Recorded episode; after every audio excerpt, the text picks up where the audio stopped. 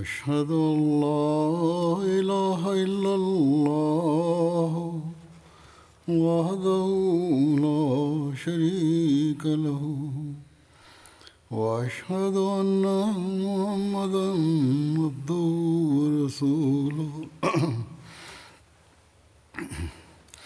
أما بعد فأعوذ بالله من الشيطان الرجيم. بسم الله الرحمن الرحيم. الحمد لله رب العالمين. الرحمن الرحيم. مالك يوم الدين.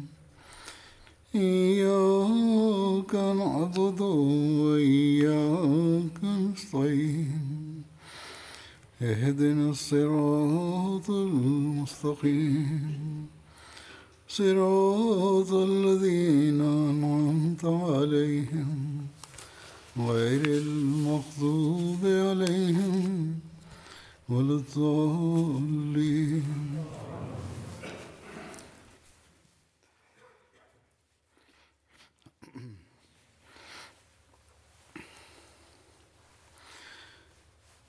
حضرت اقدس مسیم علیہ السلۃ والسلام قرآن کریم کے فیوز بیان فرماتے ہوئے ایک جگہ فرماتے ہیں کہ اس کے فیوز اور برکات کا در ہمیشہ جاری ہے اور وہ ہر زمانے میں اسی طرح نمایاں اور درخشاں ہے جیسے آ حضرت صلی اللہ علیہ وسلم کے وقت میں تھا۔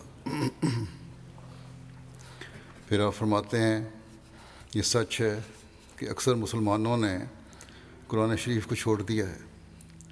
لیکن پھر بھی قرآن شریف کے انوار و برکات اور اس کی تاثیرات ہمیشہ زندہ اور تازہ بتازہ ہیں۔ چنانچہ میں اس وقت اس ثبوت کے لیے بھیجا گیا ہوں اور اللہ تعالی ہمیشہ اپنے اپنے وقت پر اپنے بندوں کو اپنی حمایت اور تائید کے لیے بھیجتا رہا ہے۔ کیونکہ اس نے وعدہ فرمایا تھا کہ انا نہنو نزل ذکر و انا لہو لحافظ یعنی بے شک ہم نے اس ذکر یعنی قرآن شریف کو نازل کیا ہے اور ہم ہی اس کے محافظ ہیں۔ بس اس زمانے میں اللہ تعالیٰ نے آ حضرت صلی اللہ علیہ وسلم کے غلام صادق کو قرآن کریم کی اشاعت کے لیے بھیجا ہے۔ قرآن کریم کی حفاظت کے لیے بھیجا ہے۔ آپ کو وہ معرف سکھائے ہیں جو لوگوں سے پوشیدہ تھے۔ آپ کے ذریعے قرآن کریم کے فیض کا ایک چشمہ جاری فرمایا۔ ہے آپ تو آئے ہی قرآن کریم کی حکومت کو دنیا میں قائم کرنے کے لیے ہیں۔ لیکن بدقسمتی سے نام نہاد علماء نے آپ کے دعوے کی ابتدا سے ہی آپ کی مخالفت اپنا مقصد بنایا ہوا ہے۔ اور کوئی دلیل اور عقل کی بات سننا نہیں چاہتے اور عوام الناس کو بھی گمراہ کر رہے ہیں۔ خود تو علم و معرفت سے نابلد ہیں، لیکن جس کو خدا تعالیٰ نے اس کلام کے، اس کام کے لیے بھیجا ہے اس کے راستے میں روکے کھڑی روکے کھڑی کرنے کی کوشش کرتے رہتے ہیں۔ اور اسے ہی یہ لوگ قرآن کریم کی خدمت سمجھتے ہیں۔ پاکستان میں وقتاً فوقتاً ان علماء کو بال اٹھتا رہتا ہے۔ اور ان کے ساتھ پھر بعض سستی شہرت حاصل کرنے والے سیاستدان اور سرکاری اہلکار بھی مل جاتے ہیں۔ اور احمدیوں کو مختلف بہانوں سے ظلموں کا نشانہ بنایا جاتا ہے۔ گزشتہ کچھ عرصے سے پھر یہ لوگ من گھڑت مقدمے، تعریف و تحریف و توہین قرآن کے احمدیوں پر بنانے کی کوشش میں لگے ہوئے ہیں۔ اللہ تعالیٰ ان کے شر سے بچائے اور جو احمدی اس غلط اور ظالمانہ الزام میں انہوں نے پکڑے ہوئے ہیں، ان کی جلد رہائی کی بھی اللہ تعالیٰ سامان پیدا فرمائے۔ بہرحال، جیسا کہ میں نے کہا کہ اس زمانے میں حضرت مسیم علیہ السلاۃ والسلام کی تعلیم کی روشنی ہی ہے، جس سے قرآن کریم کے علوم و معرفت معارف کا پتہ چلتا ہے۔ اور جماعت احمدیہ ہی ہے جو اس کام کو دنیا میں سر انجام دے رہی ہے۔ حضرت مسیم علیہ السلاۃ والسلام نے ہمیں قرآن کریم کی عظمت و اہمیت، مقام و مرتبہ کے متعلق اپنے ارشادات اور تصنیفات میں جو عرفان بیان فرمایا ہے عطا فرمایا ہے، وہ میں آج بیان کروں گا۔ حضرت مسیم علیہ السلۃ والسلام ایک جگہ قرآن کریم کی کامل اور مکمل تعلیم ہونے کے بارے میں ذکر کرتے ہوئے فرماتے ہیں کہ میرا مذہب یہی ہے کہ قرآن اپنی تعلیم میں کامل ہے اور کوئی صداقت اس سے باہر نہیں۔ کیونکہ اللہ جل شاہ وہ فرماتا ہے کہ نزل نزل نا علیہ کل کتاب طبیان الکل شے یعنی ہم نے تیرے پر وہ کتاب اتاری ہے جس میں ہر ایک چیز کا بیان ہے۔ اور پھر فرماتا ہے، ما فرتنا فل کتاب منشا یعنی ہم نے اس کتاب سے کوئی چیز باہر نہیں رکھی، لیکن ساتھ اس کے فرماتے ہیں کہ ساتھ اس کے یہ بھی میرا اعتقاد ہے کہ قرآن کریم سے تمام مسائل دینیا کا استخراج و استمباد کرنا اور اس کی مجملات کی تفاصیل سیاح پر حسب منشا الہی قادر ہونا ہر ایک مشتحد اور مولوی کا کام نہیں ہے۔ ہر ایک کو اس کا ملکہ نہیں دیا گیا کہ اس کی تفصیل اور تفسیر اور بیان کرے اور گہرائی میں جا کر اس کے علم و عرفان کے موتیوں کو نکال کے لائے۔ بلکہ فرمایا بلکہ یہ خاص طور پر ان کا کام ہے جو وہی الہی سے بطور نبوت یا بطور ولایت عظما مدد دیے گئے سو ایسے لوگوں کے لیے جو استخراج و استمبات معارف قرآنی پر بعلت غیر ملہم ہونے کے قادر نہیں ہو سکتے، یہی سیدھی رہا ہے کہ بغیر کثرت استخراج و استمباد قرآن کے ان تمام تعلیمات کو جو سنوں نے، متوارثہ، متعاملہ کے ذریعے سے ملی ہیں، بلا تعمل و توقف قبول کر لیں۔ بہت سارے مفسرین ان کے لیے، یہ لوگ جو، جن کو اللہ تعالیٰ نے صلاحیت نہیں دی، علم ہی نہیں دیا، عرفان ہی نہیں دیا، ان کا یہ کام ہے جو پرانے صاحب کا عمر مفسرین ہیں، بزرگ ہیں، جو تقوی پر چلنے والے لوگ تھے، ہمارے پرانے امام ہیں، جن پر مختلف، جن کے، جنہوں نے اپنے اپنے، یا تفاصیر جنہوں نے لکھی ہیں۔ ان کو سامنے رکھیں، ان پر عمل کریں۔ اور جو ظاہری قرآن کریم کی علم جتنا ہے، اس پر عمل کرنے کی کوشش کریں، بجائے اس کے کہ اپنے طور پر غلط قسم کے نقطے نکالتے رہیں۔ فرمایا، اور جو لوگ وہی ولایت کی روشنی سے منور ہیں اور عل المتحرون کے گروہ میں داخل ہیں، ان سے بلا شبہ عادت اللہ یہی ہے کہ وہ وقتاً فوقتاً دقائق کے مخفیہ قرآن کے ان پر کھولتا رہتا ہے۔ جو اللہ تعالیٰ کے خاص بندے ہیں، اللہ تعالیٰ ان پر قرآن کریم کے گہرے علم کھولتا رہتا ہے۔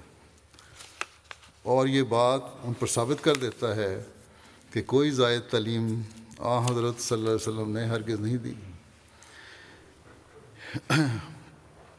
بعض لوگ کہتے ہیں حدیث جو ہے وہ میں یہ فرمایا یہ فرمایا لیکن اللہ تعالیٰ جو علم اور عرفان عطا فرماتا ہے قرآن کریم کا اس سے پتہ لگتا ہے کہ حضرت صلی اللہ علیہ وسلم نے کوئی قرآن کریم سے باہر بات نہیں کی۔ فرمایا، بلکہ احادیث سیاح میں مجملات تو اشارات قرآن اشارات قرآن کریم کی تفصیل ہے۔ سو اس کے پانے سے اعجاز اعجاز قرآن کریم ان پر کھل جاتا ہے۔ حدیثیں ہیں، ان میں بعض اشارے ایسے ملتے ہیں جس سے بعض آیتوں کی تفصیل ملتی ہے، تفصیل ملتی ہے۔ اور قرآن کریم کا مضمون ان پر اور مزید کھلتا ہے۔ اور فرمایا، اور نیز ان آیات بینات کی سچائی ان پر روشن ہو جاتی ہے۔ جو اللہ جل شاہ کو فرماتا ہے، جو قرآن کریم سے کوئی چیز باہر نہیں ہے۔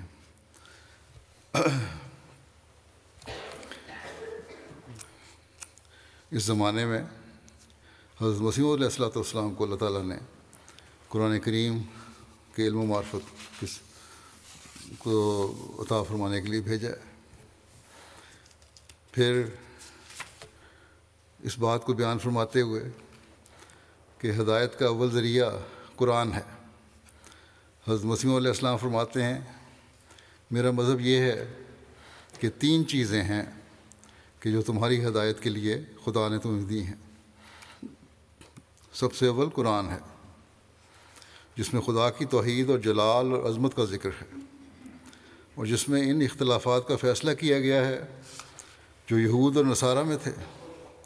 جیسا کہ اختلاف اور غلطی کہ عیسیٰ بن مریم سلیب کے ذریعے قتل کیا گیا اور وہ لانتی ہوا اور دوسرے نبیوں کی طرح اس کا رفع نہیں ہوا۔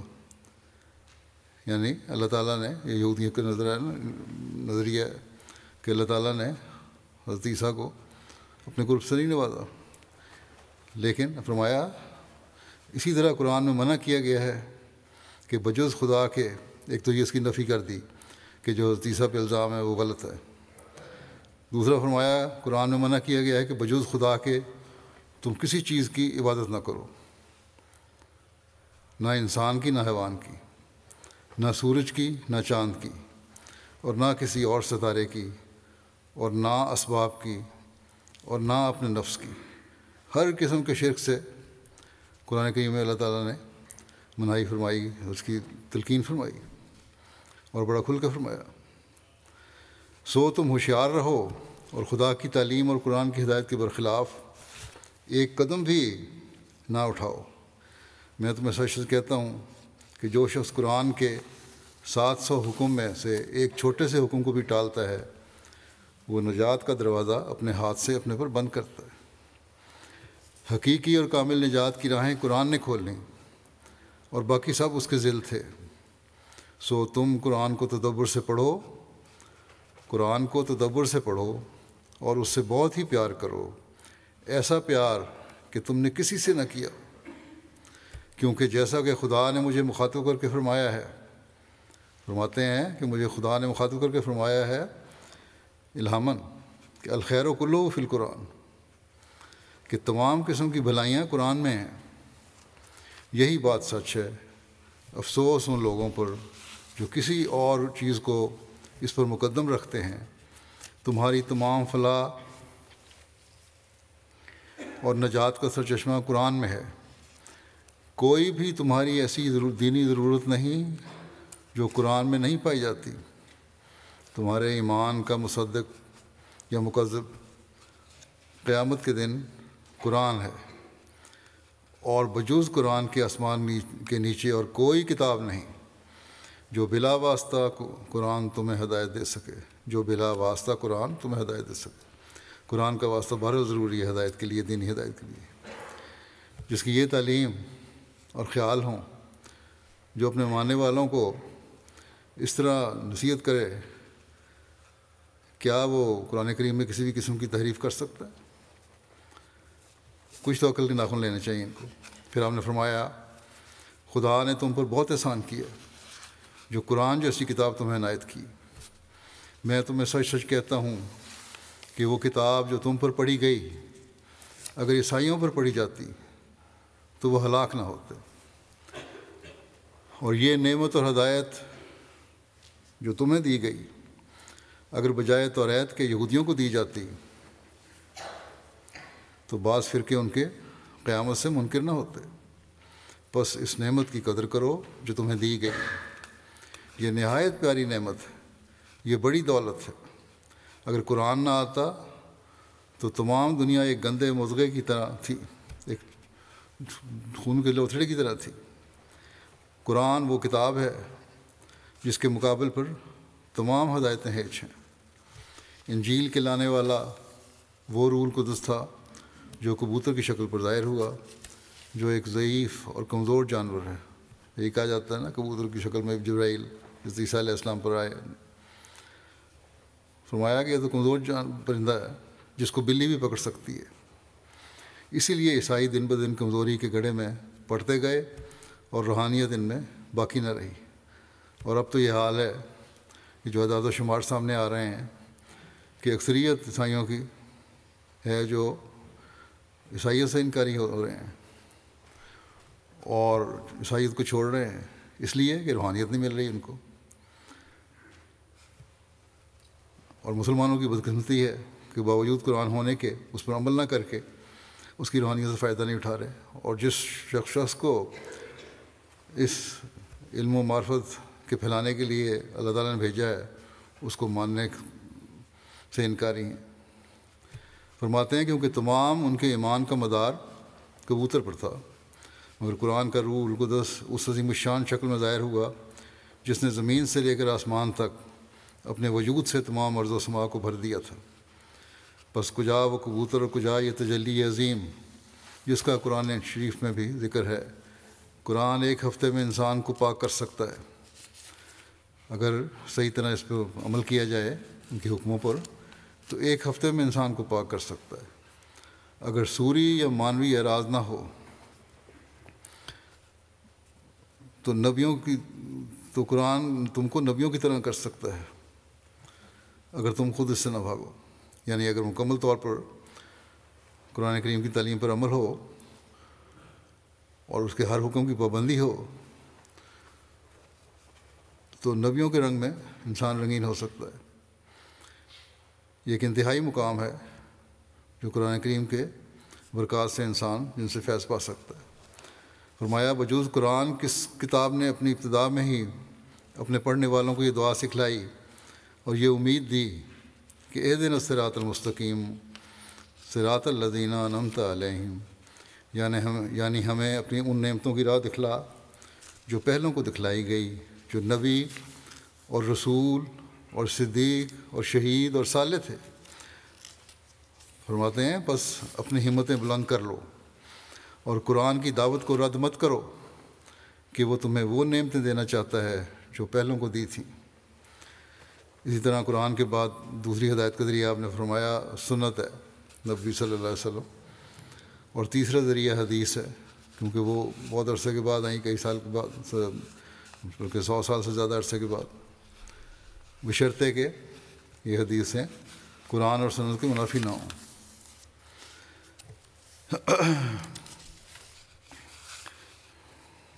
قرآن کریم کی عزت و تقریم کرنے کی نصیحت کرتے ہوئے آپ فرماتے ہیں کہ جو لوگ قرآن کو عزت دیں گے، وہ آسمان پر عزت پائیں گے۔ اس کی تفصیل میں آپ نے فرمایا، تمہارے لیے ایک ضروری تعلیم یہ ہے کہ قرآن شریف کو محجور کی طرح نہ چھوڑ دو۔ تمہاری اسی میں زندگی ہے۔ جو لوگ قرآن کو عزت دیں گے، وہ آسمان پر عزت پائیں گے۔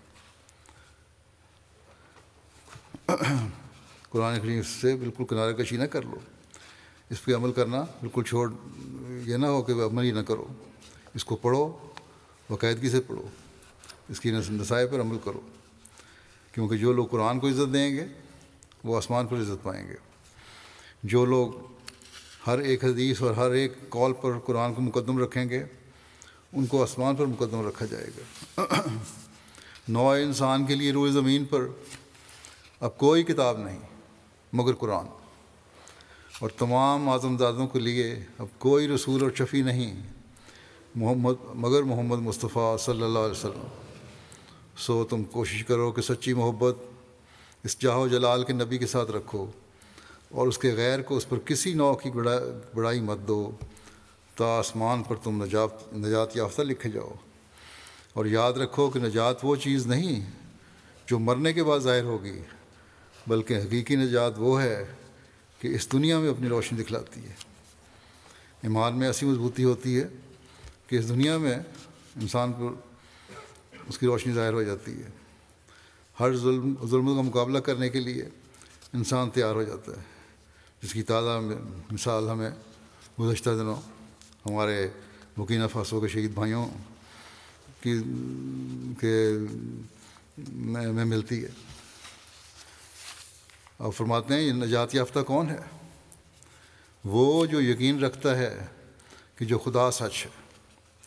اور محمد صلی اللہ علیہ وسلم اس میں اور تمام مخلوق میں درمیانی شفیع ہے۔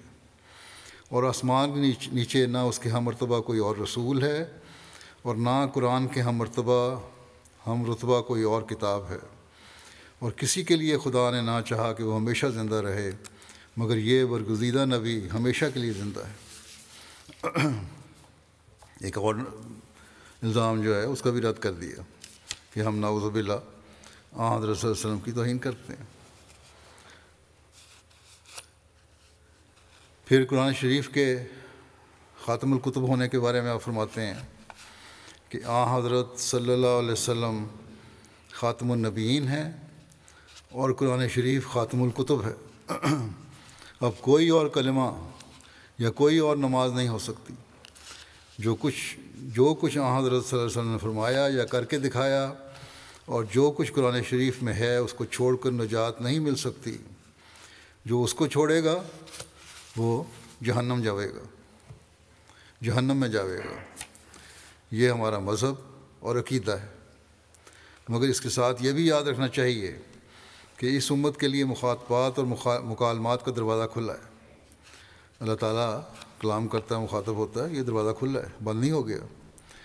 اور یہ دروازہ گویا قرآن مجید کی سچائی اور آ حضرت صلی اللہ علیہ وسلم کی سچائی پر ہر وقت تازہ شہادت ہے۔ اور اس کے لیے خدا تعالیٰ نے سورہ فاتحہ ہی میں یہ دعا سکھائی ہے کہ اح دن سرات المستقیم سرات اللہ زینہ انمت علیہم، غیر المغ انمت علیہم. دن سرات المستقیم سرات اللہ زینہ انمت علیہم غیر المغ ٹھیک ہے۔ اس کی فرمایا کہ انمتا علیہم کی راہ کے لیے جو دعا سکھلائی ہے، انمتا علیہم کی راہ کے لیے جو دعا سکھلائی، تو اس میں انبیاء علیہم السلام کے کمالات کے حصول کا اشارہ ہے۔ اور یہ ظاہر ہے کہ انبیاء علیہم السلام کو جو کمال دیا گیا، وہ معرفت الہی ہی کا کمال تھا۔ اور یہ نعمت ان کو مکالمات اور مخاطبات سے ملی تھی۔ اسی کے تم بھی خواہاں رہو بس اس نعمت کے لیے یہ خیال کرو کہ قرآن شریف اس دعا کی تو ہدایت کرتا ہے، مگر اس کا ثمرہ کچھ بھی نہیں، یا اس کا ثمرہ کچھ بھی نہیں، یا اس امت کے کسی فرد کو بھی یہ شرف نہیں مل سکتا۔ ایک تو یہ دعا کرتے ہو، اللہ تعالیٰ تو کہتا ہے کہ تم سب دعا کرو اور جو اس مقام تک پہنچے ہیں، ان کو یہ مقام مل سکتے ہیں۔ لیکن آپ فرماتے ہیں کہ عجیب حالت ہے مسلمانوں کی کہ اللہ تعالیٰ نے تو یہ دعا سکھلائی ہے اور پھر یہ کہتے ہیں کسی ایک شخص کو بھی کجا یہ کہ بہت ساروں کو ملے، ایک شخص کو بھی نہیں مل سکتا، ایک شخص بھی ایسا نہیں امت میں جس کو یہ مقام مل سکے۔ فرمایا اور قیامت تک یہ دروازہ بند کر دیا ہے، بند ہو گیا ہے ان لوگوں کے نزدیک۔ بتاؤ اس سے اسلام اور آ حضرت صلی اللہ علیہ وسلم کی حد تک ثابت ہوگی یا کوئی خوبی ثابت ہوگی؟ نظام تو ہمیں دیتے ہو، اب تم بتاؤ۔ کہ تم جو دروازے بند کر رہے ہو، اللہ تعالیٰ کی دعا سکھائی ہوئی ہے، اس کے باوجود دروازے بند کر رہے ہو، اس کے حد تک حد تک حد تک کے مرتکب کون ہو رہا ہے؟ تم یا ہم؟ فرمایا، میں سچ سچ کہتا ہوں کہ جو شخص یہ اعتقاد رکھتا ہے، وہ اسلام کو بدنام کرتا ہے۔ اور اس نے مغز شریعت کو سمجھا ہی نہیں۔ اسلام کے مقاصد میں سے تو یہ امر تھا کہ انسان صرف زبان ہی سے وعدہ اللہ شریک نہ کہے، بلکہ در حقیقت سمجھ لے اور بہشت اور دوزخ پر خیالی ایمان نہ ہو، بلکہ فی الحقیقت اسی زندگی میں وہ بہشتی کیفیات پر اطلاع پا لے ایسی نیکیاں ہوں کہ یہ زندگی بھی جنت بن جائے۔ اور ان گناہوں سے جن میں وحشی انسان مبتلا ہیں، نجات پا لے فرمایا یہ عظیم شان مقصد اسلام کا تھا اور ہے۔ اور یہ ایسا پاک متحر مقصد ہے کہ کوئی دوسری قوم اس کی نظیر اپنے مذہب میں پیش نہیں کر سکتی اور نہ اس کا نمونہ دکھا سکتی ہے۔ کہنے کو تو ہر ایک کہہ سکتا ہے، مگر وہ کون ہے جو دکھا سکتا ہو؟ بس آج حضرت مسیم علیہ السلام کے ماننے والوں کو اس معیار کو حاصل کرنے کی ضرورت ہے۔ دنیا کو بتانے کی ضرورت ہے۔ ہم پر کفر کے فتوے لگانے والوں کو دکھانے کی ضرورت ہے کہ احمدی صرف پرانے قصوں ہی کو بیان نہیں کرتے، بل، بلکہ آج بھی زندہ کتاب اور زندہ رسول کے ماننے والوں پر اللہ تعالیٰ کے فضلوں کو کہ اللہ تعالیٰ کے فضلوں کے اترنے پر یقین رکھتے ہیں۔ اس بات پہ یقین رکھتے ہیں کہ اللہ تعالیٰ آج بھی بولتا ہے۔ پھر حضرت مسلم علیہ السلام فرماتے ہیں، ہمیں اللہ تعالیٰ نے وہ نبی دیا جو خاتم المومنین، خاتم العارفین، خاتم خاتم النبیین ہے۔ اور اسی طرح پر وہ کتاب اس پر نازل کی جو جامع الکتب اور خاتم خاتم الکتب ہے۔ رسول اللہ صلی اللہ علیہ وسلم جو خاتم النبیین ہیں اور آپ صلی اللہ علیہ وسلم پر نبوت ختم ہو گئی، تو یہ نبوت اس طرح پر ختم نہیں ہوئی جیسے کوئی گلا گھونٹ کر ختم کر دے۔ ایسا ختم قابل فخر نہیں ہوتا۔ بلکہ رسول اللہ صلی اللہ علیہ وسلم پر نبوت ختم ہونے سے یہ مراد ہے کہ طبی طور پر آپ صلی اللہ علیہ وسلم پر کمالات نبوت ختم ہو گئے۔ یعنی وہ تمام کمالات متفرقہ جو آدم سے لے کر مسیح ابن مریم تک نبیوں کو دیے گئے تھے، کسی کو کوئی اور کسی کو کوئی، وہ سب کے سب آ حضرت صلی اللہ علیہ وسلم میں جمع کر دیے گئے۔ اور اس پر تباً آپ خاتم النبیین ٹھہرے۔ ایسا اور ایسا ہی وہ جمی تعلیمات، وسایہ اور معارف جو مختلف کتابوں میں چلے آتے ہیں، وہ قرآن شریف پر آ کر ختم ہو گئے اور قرآن شریف خاتم القتب ٹھہرا۔ پھر آپ فرماتے ہیں، خاتم النبین کا لفظ جو آ حضرت صلی اللہ علیہ وسلم پر بولا گیا ہے، بجائے خود چاہتا ہے اور بتبا اسی لفظ میں ہی رکھا گیا ہے۔ کہ وہ کتاب جو آ حضرت صلی اللہ علیہ وسلم پر نازل ہوئی ہے، وہ بھی خاتم القتب ہو۔ اور سارے کمالات اس میں موجود ہوں۔ اور حقیقت میں وہ کمالات اس میں موجود ہیں، کیونکہ کلام الہی کے نزول کا عام قاعدہ اور اصول یہ ہے کہ جس قدر قوت قدسی اور کمال باطنی اس شخص کا ہوتا ہے، جس پر کلام الہی نازل ہوتا ہے، اسی قدر قوت اور شوقت اس کلام کی ہوتی ہے۔ آ حضرت صلی اللہ علیہ وسلم کی قوت قدسی اور کمال باطنی چونکہ اعلیٰ سے اعلیٰ درجے کا تھا، جس سے بڑھ کر کسی انسان کا نہ کبھی ہوا اور نہ آئندہ ہوگا۔ ایسا اعلیٰ درجۂ کمال ہے، نہ کبھی ہوا، نہ آئندہ ہوگا۔ نوز الحم پہ الزام کہ ہم حضرت مسیم علیہ السلام کو آپ سے بڑا سمجھتے ہیں۔ نوز باللہ۔ اور ہم توہین رسالت کے مرتکب ہوتے ہیں۔ ان الفاظ کے بعد کوئی عقل مند اور انصاف پسند یہ نہیں کہہ سکتا کہ احمدی کسی بھی طرح توہین رسالت کے مرتکب ہے فرمایا، اس لیے قرآن شریف بھی تمام پہلی کتابوں اور صحائف سے اس اعلیٰ مقام اور مرتبہ پر واقع ہوا ہے جہاں تک کوئی دوسرا کلام نہیں پہنچا، کیونکہ آ حضرت صلی اللہ علیہ وسلم کی استعداد اور قوت قدسی سب سے بڑی ہوئی تھی اور تمام مقامات کمال آپ پر ختم ہو چکے تھے اور آپ انتہائی نقطے پر پہنچے ہوئے تھے۔ اس اس مقام پر قرآن شریف جو آپ پر نادل ہوا، کمال کو پہنچا ہوا ہے۔ اور جیسے نبوت کے کمالات آپ پر ختم ہو گئے، اسی طرح اعجاز کلام کے کمالات قرآن شریف میں ختم ہو گئے۔ آپ خاتم النبین ٹھہرے اور آپ کی کتاب خاتم القتب ٹھہری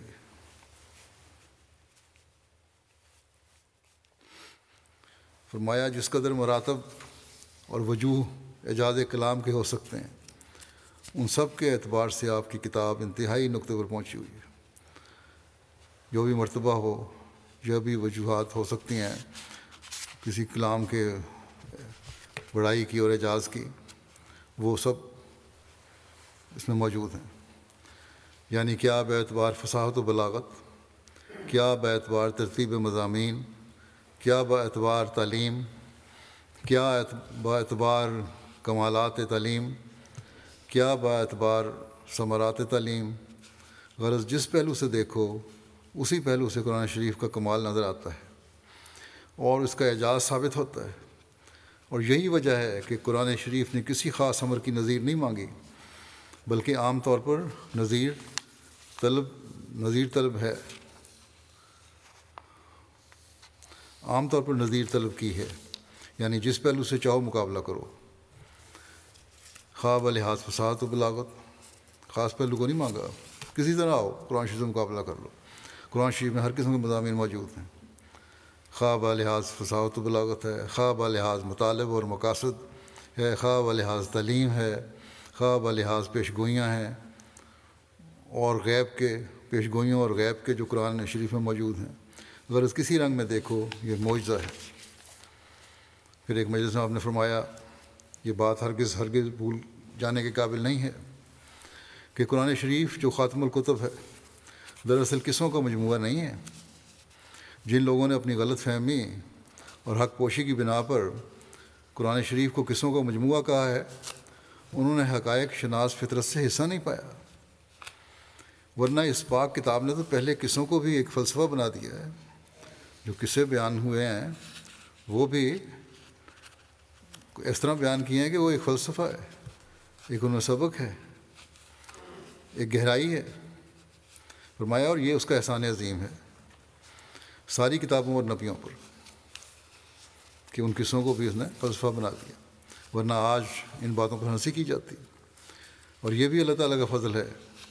کہ علمی، اس علمی زمانے میں جبکہ موجودات عالم کے حقائق اور خواص الاشیاء کے علوم ترقی کر رہے ہیں، اس نے آسمانی علوم اور کشف حقائق کے لیے ایک سلسلے کو قائم کیا ہے۔ بڑے بڑے علوم کے ماہرین پیدا ہو رہے ہیں، مختلف قسم کی سائنس کے مضامین ہیں، دوسرے مضامین ہیں، دنیا ترقی کر رہی ہے، مزید تحقیقیں ہو رہی ہیں۔ اس کے لیے سلسلہ قائم کر دیا۔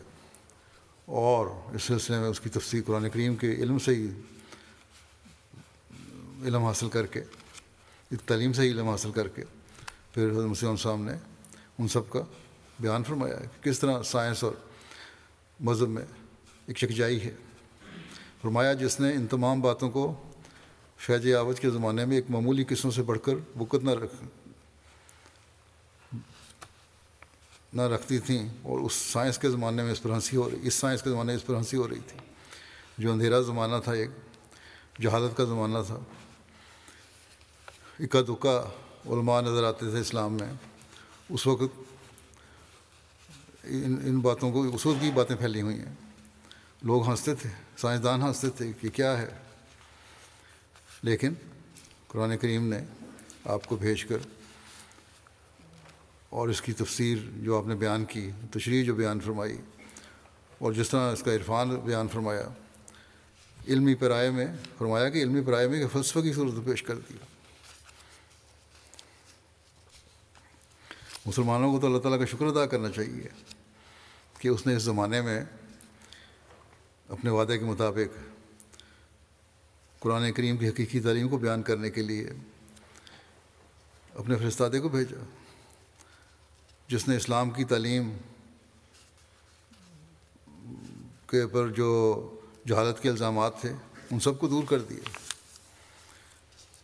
پھر قرآن کریم پر ایمان اور اس کی پیروی کو آپ کس قدر ضروری خیال فرماتے تھے اور اس کو ایمان کا حصہ یقین رکھتے تھے؟ اس کی تفصیل بیان فرماتے ہوئے فرماتے ہیں، میں قرآن کریم اور آ حضرت صلی اللہ علیہ وسلم کی پیروی سے ذرا ادھر ادھر ہونا بے ایمانی سمجھتا ہوں۔ میرا عقیدہ یہی ہے کہ جو اس کو ذرا بھی چھوڑے گا وہ جہنمی ہے۔ پھر اس عقیدے کو نہ صرف تقریروں میں فرمایا کہ پھر اس عقیدے کو نہ صرف تقریروں میں بلکہ ساٹھ کے قریب اپنی تصنیفات میں بڑی وضاحت سے بیان کیا ہے میں نے۔ اور دن رات مجھے یہی فکر اور خیال رہتا ہے۔ آپ نے فرمایا کہ ہمارے مخالفین جھٹ کفر کا فتویٰ فتویٰ ہم پہ لگا دیتے ہیں۔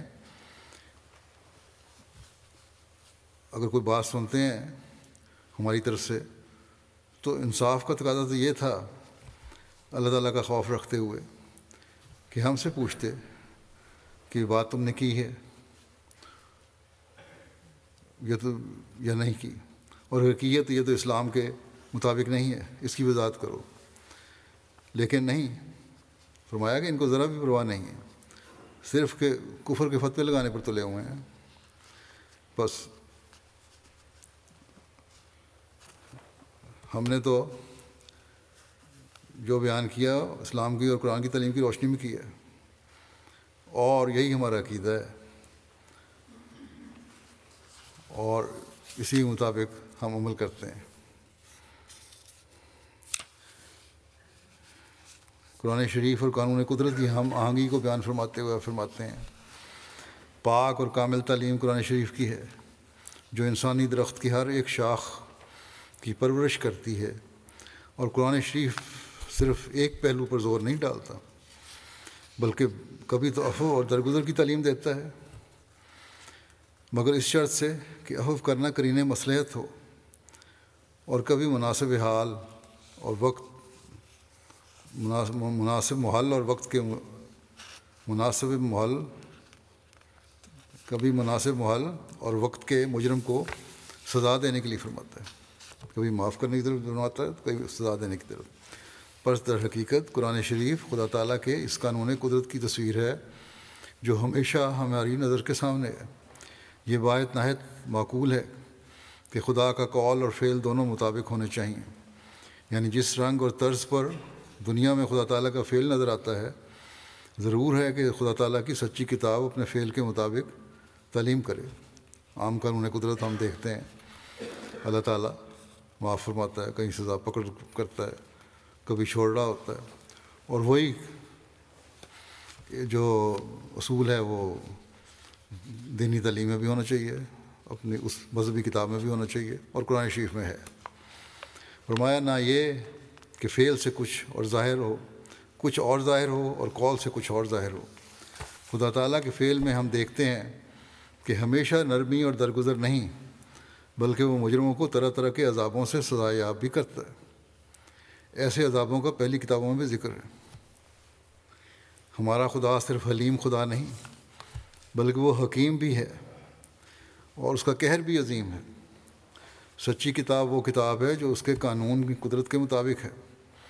اور سچا قول الہی وہ ہے جو اس کے فعل کے مخالف نہیں۔ ہم نے کبھی مشاہدہ نہیں کیا خدا نے اپنی مخلوق کے ساتھ ہمیشہ حلم اور درگزر کا معاملہ کیا ہو اور کوئی عذاب نہ آیا ہو۔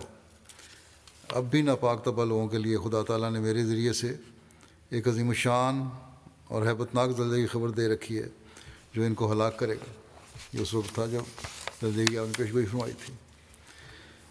میرا فرماتے ہیں، دنیا میں ایک قرآن ہی ہے جس نے خدا کی ذات اور صفات کو خدا کے اس قانون قدرت کے مطابق ظاہر فرمایا ہے جو خدا کے فعل سے دنیا میں پایا جاتا ہے۔ اور جو انسانی فطرت اور انسانی ضمیر میں منقوش ہے۔ عیسائی صاحبوں کا خدا صرف انجیل کے ورقوں میں محبوس محبوس ہے۔ اور جس تک انجیل نہیں پہنچی، وہ اس خدا سے بے خبر ہے۔ لیکن جس خدا کو قرآن پیش کرتا ہے اس سے کوئی شخص زویل عقل زویل اقول میں سے بے خبر نہیں ہے۔ اس لیے سچا خدا وہی خدا ہے جس کو قرآن پیش کرتا ہے، جو کہیں بھی رہنے والے دنیا میں کسی بھی مذہب کے ماننے والے ہیں، دہریے بھی ہیں، وہ بھی دنیا کی بناوٹ دیکھ کے یقین رکھتے ہیں۔ کچھ نہ کچھ حد تک کہ خدا ہے اور اکثریت تو اپنے اپنے قبائلی مذہب کے لحاظ سے بھی یقین رکھتی ہے۔ بہرحال ہم نے فرمایا کہ قرآن قرآن کریم میں خدا تو یہ ہے جو خود ظاہر کرتا ہے اپنے آپ کو۔ عیسائیوں کی طرح نہیں، جس کی شہادت انسانی فطرت اور قانون قدرت دے رہا ہے۔ فرماتے ہیں، سچا وہی مذہب ہے کہ جو اس زمانے میں بھی خدا کا سننا اور بولنا دونوں ثابت کرتا ہے۔ اگر سچے مذہب میں خدا تعالیٰ اپنے مکالمہ مخاطمہ سے، مخاطبہ سے اپنے وجود کی آپ خبر دیتا ہے۔ خدا شناسی ایک نہایت مشکل کام ہے۔ دنیا کے حکیموں اور فلاسفروں کا کام نہیں ہے جو خدا کا پتہ لگاویں، کیونکہ زمین و آسمان کو دیکھ کر صرف یہ ثابت ہوتا ہے کہ اس ترکیب محکم اور ابلغ کا کوئی سانح ہونا چاہیے۔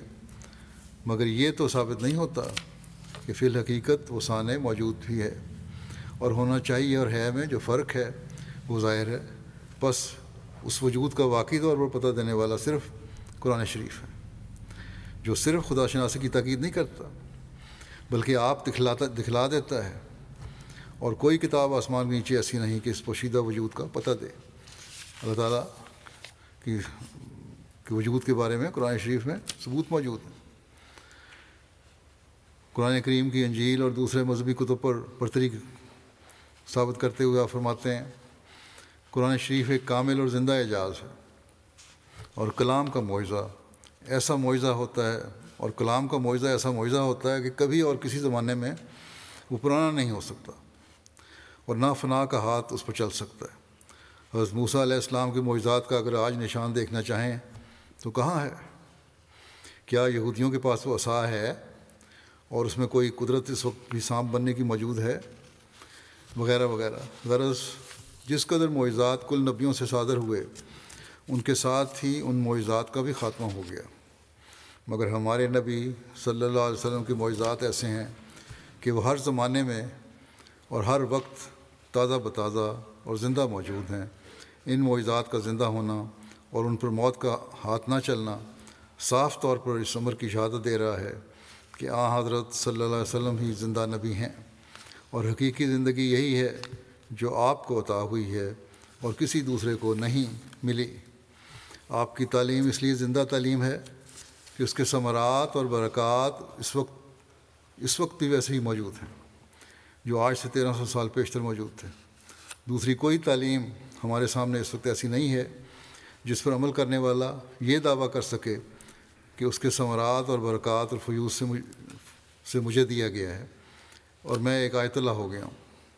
لیکن ہم خدا تعالیٰ کے فضل و کرم سے قرآن شریف کی تعلیم کے ثمرات اور برکات کا نمونہ اب بھی موجود پاتے ہیں اور ان تمام آثار اور فیوز کو جو نبی کریم صلی اللہ علیہ وسلم کی سچی اتباع سے ملتے ہیں، اب بھی پاتے ہیں۔ چنانچہ خدا تعالیٰ نے اس سلسلے کو اس لیے قائم کیا ہے تا وہ اسلام کی سچائی پر زندہ گواہ ہو اور ثابت کرے کہ وہ برکات اور آثار اس وقت بھی رسول اللہ صلی اللہ علیہ وسلم کے کامل اتباع سے ظاہر ہوتے ہیں، جو تیرہ سو سال پہلے ظاہر ہوتے تھے۔ چنانچہ سدھا نشان اس وقت تک ظاہر ہو چکے ہیں اور حضرت مسلم علیہ السلام نے اپنی بعض کتب میں یہ نشانات ظاہر بھی فرمائے ہیں، لکھ کر بیان فرمائے ہیں۔ اور جماعت پر چڑھنے والا ہر دن بھی اس بات کی گواہی دے رہا ہے کہ جو پیش گوئیاں آپ نے فرمائیں، وہ کس طرح پوری ہو رہی ہیں؟ بہرحال، حضرت مسلم علیہ السلام آگے فرماتے ہیں، ہر قوم ہر قوم اور ہر مذہب کے سرگروہوں کو ہم نے دعوت کی ہے کہ وہ ہمارے مقابلے میں آ کر اپنی صداقت کا نشان دکھائیں۔ مگر ایک بھی ایسا نہیں کہ جس نے اپنا مذہب کی سچائی کا کوئی نمونہ عملی طور پر دکھائی جس سے جن سے اپنے مذہب کی سچائی کا کوئی عملی، کوئی نمونہ عملی طور پر دکھائے۔ ہم خدا تعالیٰ کے کلام کو کامل اعجاز مانتے ہیں اور ہمارا یقین اور دعویٰ ہے کہ کوئی دوسری کتاب اس کے مقابل نہیں ہے۔ میں اللہ وجل بصیرت کہتا ہوں کہ قرآن شریف کا کوئی امر پیش کریں، وہ اپنی جگہ پر ایک نشان اور معجزہ ہے۔ مثلاً تعلیم ہی کو دیکھیں، وہ عظیم الشان معجزہ نظر آتی ہے۔ اور فی الواقع معجزہ ہے۔ ایسے حکیمانہ نظام اور فطری تقاضوں کے موافق واقع ہوئی ہے کہ دوسری تعلیم اس کے سامنے ہرگز ہرگز مقابلہ نہیں کر سکتی۔ قرآن شریف کی تعلیم پہلی ساری تعلیموں کی متمم اور مکمل ہے۔ اس وقت صرف ایک پہلو تعلیم کا دکھا کر میں ثابت کرتا ہوں کہ قرآن شریف کی تعلیم اعلیٰ درجہ پر واقع ہوئی ہے اور معجزہ ہے۔ مثلاً تو ریت کی تعلیم فرمایا کہ حالات موجودہ کے لحاظ سے کہو یا ضروریات وقت کے موافق جو ہے اس جو تراد کی تعلیم ہے، اس کا سارا زور قصاص اور بدلے پر ہے۔ جیسے آنکھ کے بدلے آنکھ اور دانت کے بدلے دانت اور بالمقابل انجیل کی تعلیم کا تعلیم ہے۔ اس کا سارا زور افو اور صبر اور درگزر پر تھا۔ اور یہاں تک اس میں تاکید کی کہ اگر کوئی ایک گال پر تمانچہ مارے تو دوسری بھی اس کی طرف پھیر دو۔ کوئی ایک کوس بگار لے جاوے تو دو کوس چلے جاؤ۔ کرتا مانگے تو چوگا بھی دے دو۔ اسی طرح پر ہر باب میں توریت اور انجیل کی تعلیم میں یہ بات نظر آئے گی کہ توریت افراد کا پہلو لیتی ہے اور انجیل تفرید کا۔ مگر قرآن شریف ہر موقع پر محل پر حکمت اور وسط کی تعلیم دیتا ہے۔ جہاں دیکھو جس بارے میں قرآن کریم کی تعلیم پر نگاہ کرو تو معلوم ہوگا کہ وہ محل اور موقع کا سبق دیتا ہے۔ اگرچہ ہم تسلیم کرتے ہیں کہ نفس تعلیم سب کا ایک ہی ہے، لیکن اس میں کسی کو انکار کی گنجائش نہیں ہے کہ توریت اور انجیل میں سے ہر ایک کتاب نے ایک ایک پہلو پر زور دیا ہے۔ مگر فطرت انسانی کے تقاضے کے موافق صرف قرآن شریف نے تعلیم دی ہے۔ یہ کہنا کہ توریت کی تعلیم افراد کے مقابلے مقام پر ہے، اس لیے خدا کی طرف سے نہیں، یہ صحیح نہیں ہے۔ یہ بھی غلط ہے کہ ہم کہیں کہ تعلیم خدا کی طرف سے نہیں ہے، وہ تعلیم تو ریت کی بھی خدا کی طرف سے ہے۔ اصل بات یہ ہے کہ اس وقت کی ضرورتوں کے لحاظ سے ایسی تعلیم تعلیم بیکار تھی۔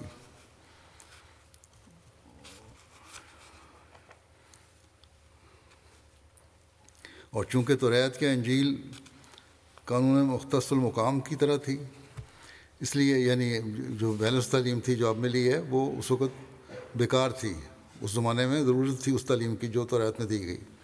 اور چونکہ توریت یا انجیل قانون مختص المقام کی طرح تھی، جو انجیل اور قرآن کی تعلیم ہے، وہ اس جگہ کے لیے تھی، وہیں کے لیے مخصوص تھیں اس لیے ان تعلیموں میں دوسرے پہلوؤں کو مد نظر نہیں رکھا گیا۔ لیکن قرآن شریف چونکہ تمام دنیا اور تمام نوع انسان کے واسطے تھا، اس لیے اس تعلیم کو ایسے مقام پر رکھا جو فطرت انسانی کے صحیح تقاضوں کے موافق تھی۔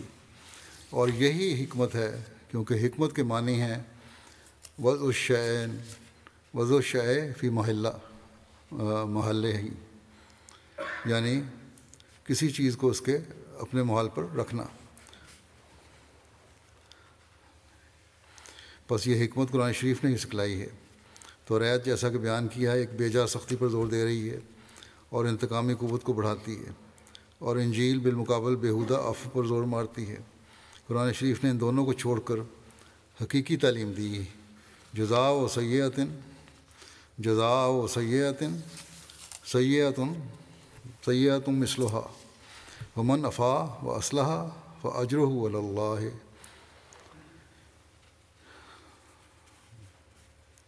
ومن افا و اسلحہ و اجر اللہ۔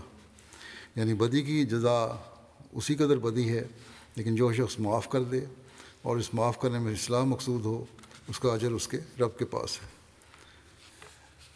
یہ جرت اور نشانات کے ساتھ قرآن کریم کی برتری تمام ادیان پر ثابت کرنا آپ کا اس وقت تھا جب اس ملک میں انگریزوں کی حکومت تھی۔ چرچ کا دور تھا۔ پھر بھی کھلا چلا چیلنج آپ نے قرآن کریم کی برتری کا دیا اور کسی خوف کو قریب بھی نہ آنے دیا۔ کیونکہ آپ اللہ تعالیٰ کے وہ فرستادے تھے جسے اللہ تعالیٰ نے اس زمانے میں آ حضرت صلی اللہ علیہ وسلم کی غلامی میں بھیجا ہے اور اس مقصد کے لیے بھیجا تھا کہ وہ تعلیم کو پھیلائیں۔ اور یہی چیز ہم دیکھتے ہیں آپ کی لٹریچر میں اور تعلیم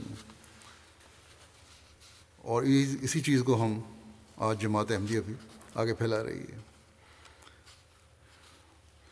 اور لگا، جماعت احمدیہ پر الزام لگانے والے یہ کہتے ہیں کہ احمدی قرآن کریم کی تحریف اور توہین کے مرتکب ہو رہے ہیں۔ قرآن کریم کی ضرورت اور اہمیت بیان فرماتے ہوئے آپ فرماتے ہیں قرآن شریف کے وجود کی ضرورت پر ایک بڑی دلیل یہ ہے کہ پہلی تمام کتابیں موسیٰ کی کتاب تو ریت سے انجیل تک ایک خاص قوم یعنی بنی اسرائیل کو اپنا مخاطب ٹھہراتی ہیں۔ اور صاف اور صحیح لفظوں میں کہتی ہیں کہ ان کی ہدایتیں عام فائدے کے لیے نہیں ہیں، بلکہ صرف بنی اسرائیل کے وجود تک محدود ہیں۔ مگر قرآن شریف کا مد نظر تمام دنیا کی اصلاح ہے اور اس کی مخاطب کوئی خاص قوم نہیں، بلکہ کھلے کھلے طور پر بیان فرماتا ہے کہ وہ تمام انسانوں کے لیے نازل ہوا ہے اور ہر ایک کی اصلاح اس کا مقصود ہے۔ صوبہ لحاظ مخاطبین کے توریت کی تعلیم اور قرآن کی تعلیم میں بڑا فرق ہے۔ اس نے توریت توریت کہتی ہے کہ خون مت کرو اور قرآن بھی کہتا ہے کہ خون مت کرو۔ اور بظاہر قرآن میں اسی حکم کا اعادہ معلوم ہوتا ہے جو توریت میں آ چکا ہے۔ مگر درس سے اعادہ نہیں، بلکہ توریت کا یہ حکم صرف بنی اسرائیل سے تعلق رکھتا ہے اور صرف بنی اسرائیل کو خون سے منع فرماتا ہے۔ دوسرے سے توریت کو کچھ قرض نہیں۔ لیکن قرآن شریف کا یہ حکم دنیا سے تعلق رکھتا ہے اور تمام نوع انسان کو ناحق کی خون ریزی سے منع فرماتا ہے۔ اسی طرح تمام احکام میں قرآن شریف کی اصل غرض عامہ خلائق کی اصلاح ہے اور توریت کی غرض صرف بنی اسرائیل تک محدود ہے۔ پھر فرمایا، یہ دعویٰ پادریوں کا سراسر غلط ہے کہ قرآن، توحید اور احکام میں نئی چیز کون سی لایا جو توریت میں نہ تھی۔ بظاہر ایک نادان نادان توریت کو دیکھ کر دھوکہ میں پڑے گا کہ توریت میں توحید بھی موجود ہے اور احکام عبادت اور حقوق عباد کا بھی ذکر ہے۔ پھر کون سی نئی چیز ہے جو قرآن کے ذریعے سے بیان کی گئی؟ مگر یہ دھوکہ اسی کو لگے گا جس نے کلام الہی میں کبھی تدبر نہیں کیا۔ واضح ہو کہ الہیات کا بہت سا حصہ ایسا ہے کہ توریت میں اس کا نام و نشان نہیں، چنانچہ توریت میں توحید کے بارے میں، توحید کے باریک مراتب کا کہیں ذکر نہیں۔ قرآن ہم پر ظاہر فرماتا ہے کہ توحید صرف اس بات کا نام نہیں، کہ ہم بتوں اور انسانوں اور حیوانوں اور عناصر اور اجرام فلکی اور شیاطین کی پرستش سے باز رہیں۔ بلکہ توحید تین درجے پر منقسم ہے۔ درجہ اول عوام کے لیے یعنی ان کے لیے جو خدا تعالیٰ کے غضب سے نجات پانا چاہتے ہیں۔ دوسرا درجہ خواص کے لیے یعنی ان کے لیے جو عوام کی نسبت زیادہ تر قرب الہی کے ساتھ خصوصیت پیدا کرنی چاہتے ہیں۔ اور تیسرا درجہ خواص الخواص کے لیے جو قرب جو قرب کے کمال تک پہنچنا چاہتے ہیں۔ اول مرتبہ پر مرتبہ توحید کا تو یہی ہے کہ غیر اللہ کی پرستش نہ کی جائے۔ اور ہر ایک چیز جو محدود اور مخلوق معلوم ہوتی ہے خواہ زمین پر ہے خواہ آسمان پر، اس کی پرستش سے کنارہ کیا جائے۔ دوسرا مرتبہ توحید کا یہ ہے کہ اپنے اور دوسروں کے تمام کاروبار میں مؤثر حقیقی کا خدا تعالیٰ مؤثر حقیقی خدا تعالیٰ کو سمجھا جائے اور اسباب پر اتنا زور نہ دیا جائے جس سے وہ خدا تعالیٰ کے شریک ٹھہر جائیں۔ مثلا یہ کہنا کہ زید نہ ہو تو میرا یہ نقصان ہوتا اور بکر نہ ہوتا تو میں تباہ ہو جاتا۔ یہ لوگوں پر انحصار جو ہے یہ بھی شرک ہے۔ یہ توحید کے خلاف ہے۔ اگر یہ کلمات اس نیت سے کہے جائیں کہ جس سے حقیقی طور پر زید و بکر کو کچھ چیز سمجھا جاوے تو یہ بھی شرک ہے۔ تیسری قسم کی توحید کی یہ ہے کہ خدا تعالیٰ کی محبت میں اپنے نفس کے اغراض کو بھی درمیان سے اٹھانا اور اپنے وجود کو اس کی عظمت میں محف کرنا۔ یہ توحید توریت میں کہاں ہے؟ ایسا ہی توریت میں بہشت اور دودھ کا کچھ ذکر نہیں پایا جاتا اور شاید کہیں کہیں اشارات ہوں۔ ایسا ہی توریت میں خدا تعالیٰ کی صفات کاملہ کا کہیں پورے طور پر ذکر نہیں۔ اگر توریت میں میں ایسا صورت ہوتی جیسا کہ قرآن شریف میں کل ہو اللہ حد اللہ سمد لم یلد ولم یولد ولم یق اللہ کو احد ہے۔ تو شاید عیسائی اس مخلوق پرستی کی بلا سے رک جاتے۔ ایسا ہی توریت نے حقوق کے مدارج کو پورے طور پر بیان نہیں کیا، لیکن قرآن نے اس تعلیم کو بھی کمال تک پہنچایا ہے۔ مثلاً وہ فرماتا ہے، ان اللہ یامرو بالعدل والاحسان و اطاع ذیل قربہ یعنی خدا حکم کرتا ہے کہ تم عدل کرو۔ اور اس سے بڑھ کر یہ کہ تم احسان کرو اور اس سے بڑھ کر یہ کہ تم لوگوں سے کی ایسے طور سے خدمت کرو جیسے کوئی کراوت کے جوش سے خدمت کرتا ہے۔ یعنی بنی نو انسان سے یعنی بنی نو سے تمہاری ہمدردی، جوش طبع سے ہو، کوئی ارادہ، احسان رکھنے کا نہ ہو، جیسا کہ ماں اپنے بچے سے ہمدردی رکھتی ہے۔ ایسا ہی تو ریت نے خدا کی ہستی اور اس کی وحدانیت اور اس کی صفات کاملہ کو دلائل اقلیہ سے ثابت کر کے نہیں دکھلایا۔ لیکن قرآن شریف نے ان تمام عقائد اور نیز ضرورت، الہام اور نبوت کو دلائل اقلیہ سے ثابت کیا ہے اور ہر ایک بحث کو فلسفے کے رنگ میں بیان کر کے حق کے طالبوں پر اس کا سمجھنا آسان کر دیا ہے۔ اور یہ تمام دلائل ایسے کمال ہے سے قرآن شریف میں پائے جاتے ہیں کہ کسی کی مقدور میں نہیں کہ مثلا ہستی باری باری تعالیٰ پر کوئی ایسی دلیل پیدا کر سکے جو قرآن شریف میں موجود نہ ہو۔ ماں سوا اس کے قرآن شریف کے وجود کو، وجود کی ضرورت پر ایک بڑی دلیل یہ ہے کہ پہلی تمام کتابیں موسیٰ کی کتاب تو ریت سے انجیل تک ایک خاص قوم یعنی بنی اسرائیل کو اپنا مخاطب ٹھہراتی ہیں اور صاف اور صحیح لفظوں میں کہتی ہیں کہ ان کی ہدایتیں عام فائدے کے لیے نہیں، بلکہ صرف بنی اسرائیل کے وجود تک محدود ہیں۔ مگر قرآن شریف کا مد نظر تمام دنیا کی اصلاح ہے اور اس کی مخاطب کوئی خاص قوم نہیں۔ بلکہ کھلے طور پر بیان فرماتا ہے کہ وہ تمام انسانوں کے لیے نازل ہوا ہے اور ہر ایک کی اصلاح اس کا مقصود ہے۔ قرآن کریم کے فضائل اور مقام اور مرتبہ اور برتری اور بھی مختلف حوالے ہیں جو انشاءاللہ آئندہ بیان ہوں گے۔ کبھی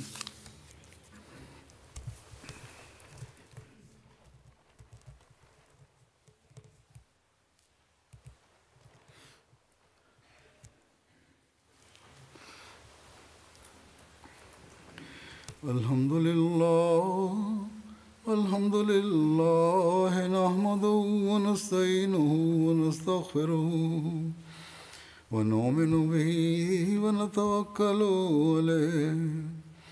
ونعوذ بالله من شرور أنفسنا ومن سيئات أعمالنا. من يهده الله فلا مضل له ومن يضلله فلا هادي له. ونشهد أن لا إله إلا الله ونشهد أن محمدا عبده ورسوله. عباد الله رحمكم الله. إن الله يأمر بالعدل واللسان وإيتاء ذي القربى. وينهى عن الفحشاء والمنكر والبغي. يعظكم لعلكم تذكرون. اذكروا الله يذكركم وادعوه يستجب لكم ولذكر الله أكبر.